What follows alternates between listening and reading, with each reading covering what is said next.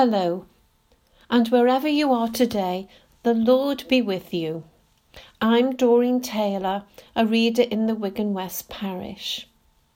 Our Bible reading is taken from Colossians chapter 3, verses 1 to 11. Since then you have been raised with Christ, set your hearts on things above, where Christ is, seated at the right hand of God. Set your minds on things above, not on earthly things. For you died, and your life is now hidden with Christ in God. When Christ, who is your life, appears, then you also will appear with him in glory. Put to death, therefore, whatever belongs to your earthly nature sexual immorality, impurity, lust, evil desires, and greed, which is idolatry. Because of these, the wrath of God is coming. You used to walk in these ways in the life you once lived. But now you must also rid yourselves of all such things as these anger, rage, malice, slander, and filthy language from your lips. Do not lie to each other, since you have taken off your old self with its practices and have put on the new self, which is being renewed in knowledge in the image of its Creator. Here there is no Gentile or Jew, circumcised or uncircumcised, barbarian, Scythian, slave or free, but Christ is all and is in all. For the word of the Lord, thanks be to God. In the world of newspapers, they used to say that August is the silly season when everybody goes on holiday and forgets about the woes and worries of the world. Sadly, today we have a lot to contend with this August, but I may have some good news, especially for those who are follically challenged. And I want to start by telling you a story which I found when researching this passage of Scripture. I found it quite by accident, and it is a story that perhaps you may have heard before. But here goes. It is a story about a conversation between a toy rabbit and a toy horse, who are upstairs in the child's bedroom while the child is at school and the mum is at work, so it's safe to talk. Well, Rabbit had been confused for a while about what it meant to be real.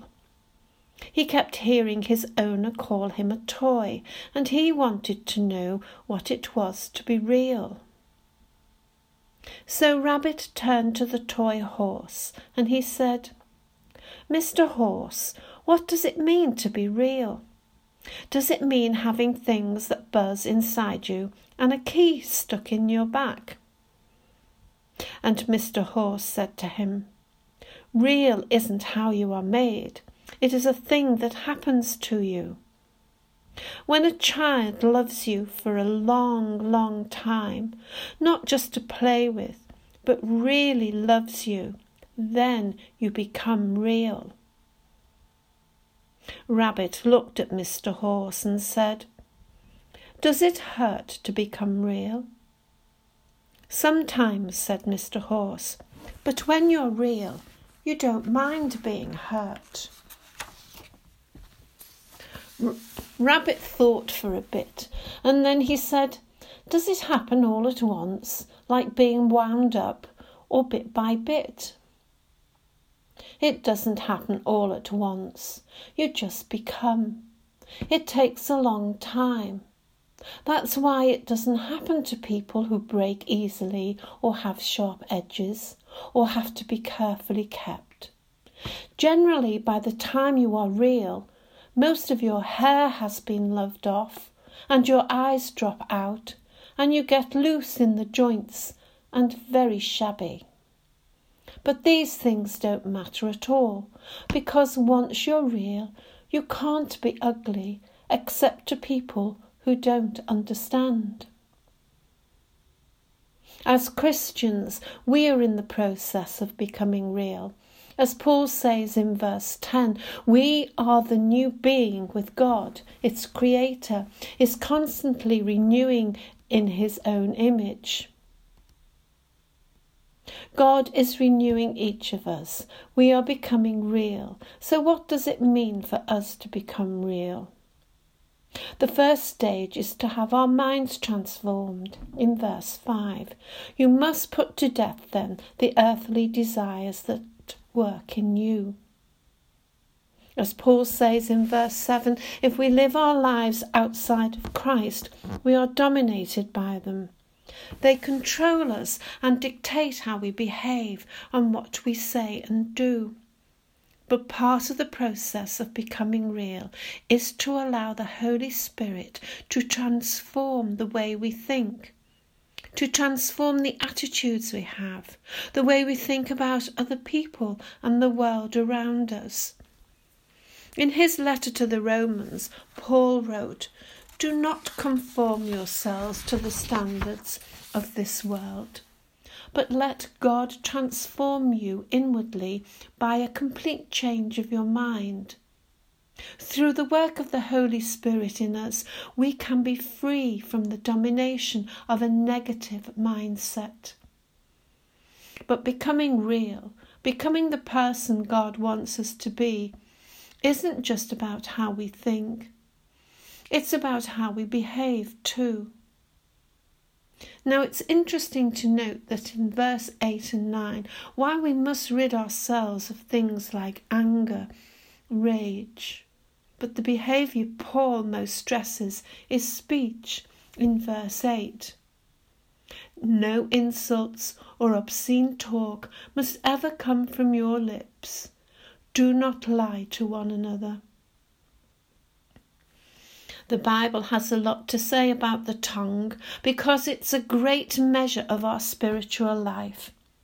If we insult people or gossip about people or spread rumours to their face or behind their back, we know there is anger, hatred, or jealousy in our hearts. If we lie to someone, we know there is deceit in our lives. Anger, hatred, deceit, all the bad things in our lives finally comes through speech. And so we need to ask the Holy Spirit to transform our conversation. It is so easy to fall into negative speech. We are all guilty.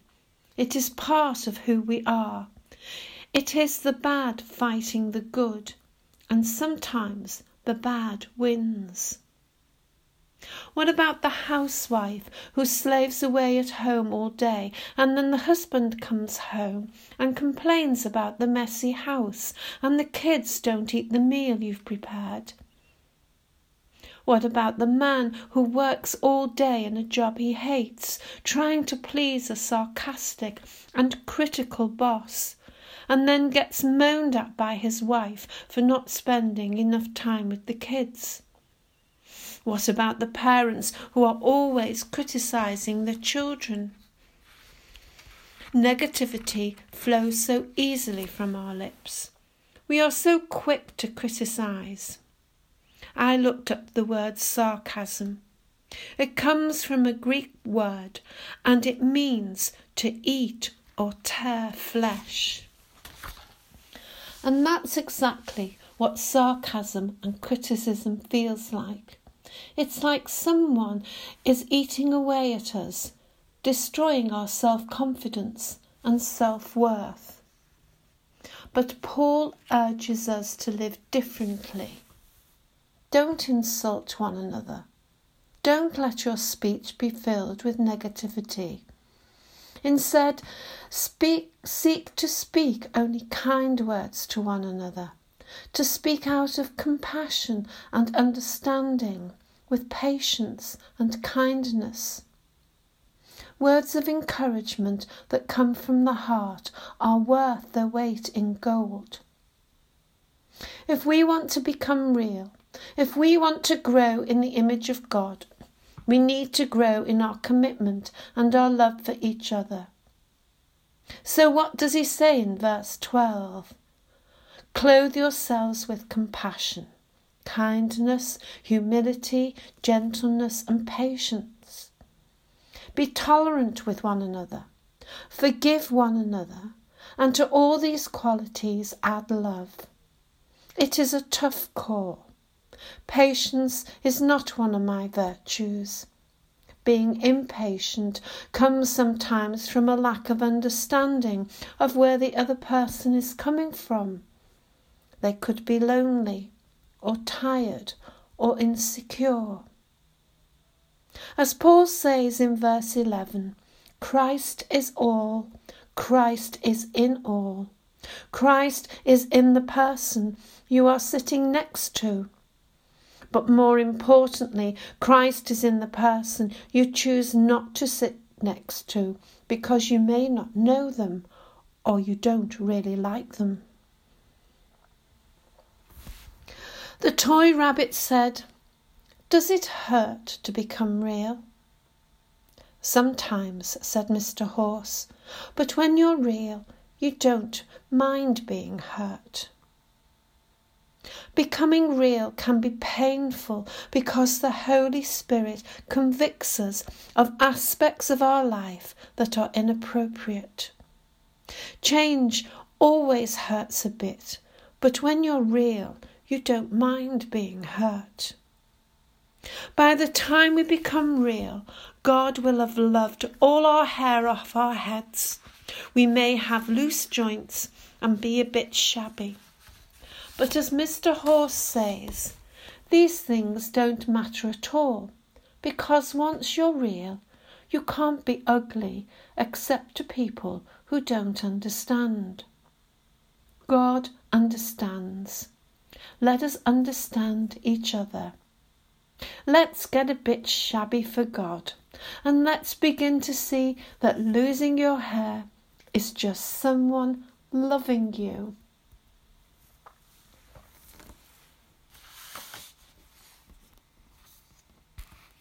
So let us end by praying. Together with the di- disciples of Jesus across Wigan, throughout Liverpool Diocese, and around the world, we pray in the words that Jesus taught us. Our Father in heaven, hallowed be your name, your kingdom come, your will be done on earth as in heaven. Give us today our daily bread, forgive us our sins Forgive as we forgive those who sin against us. Lead us not into temptation, but deliver us from evil. For the kingdom, the power, and the glory are yours, now and forever. Amen. God bless you today and every day.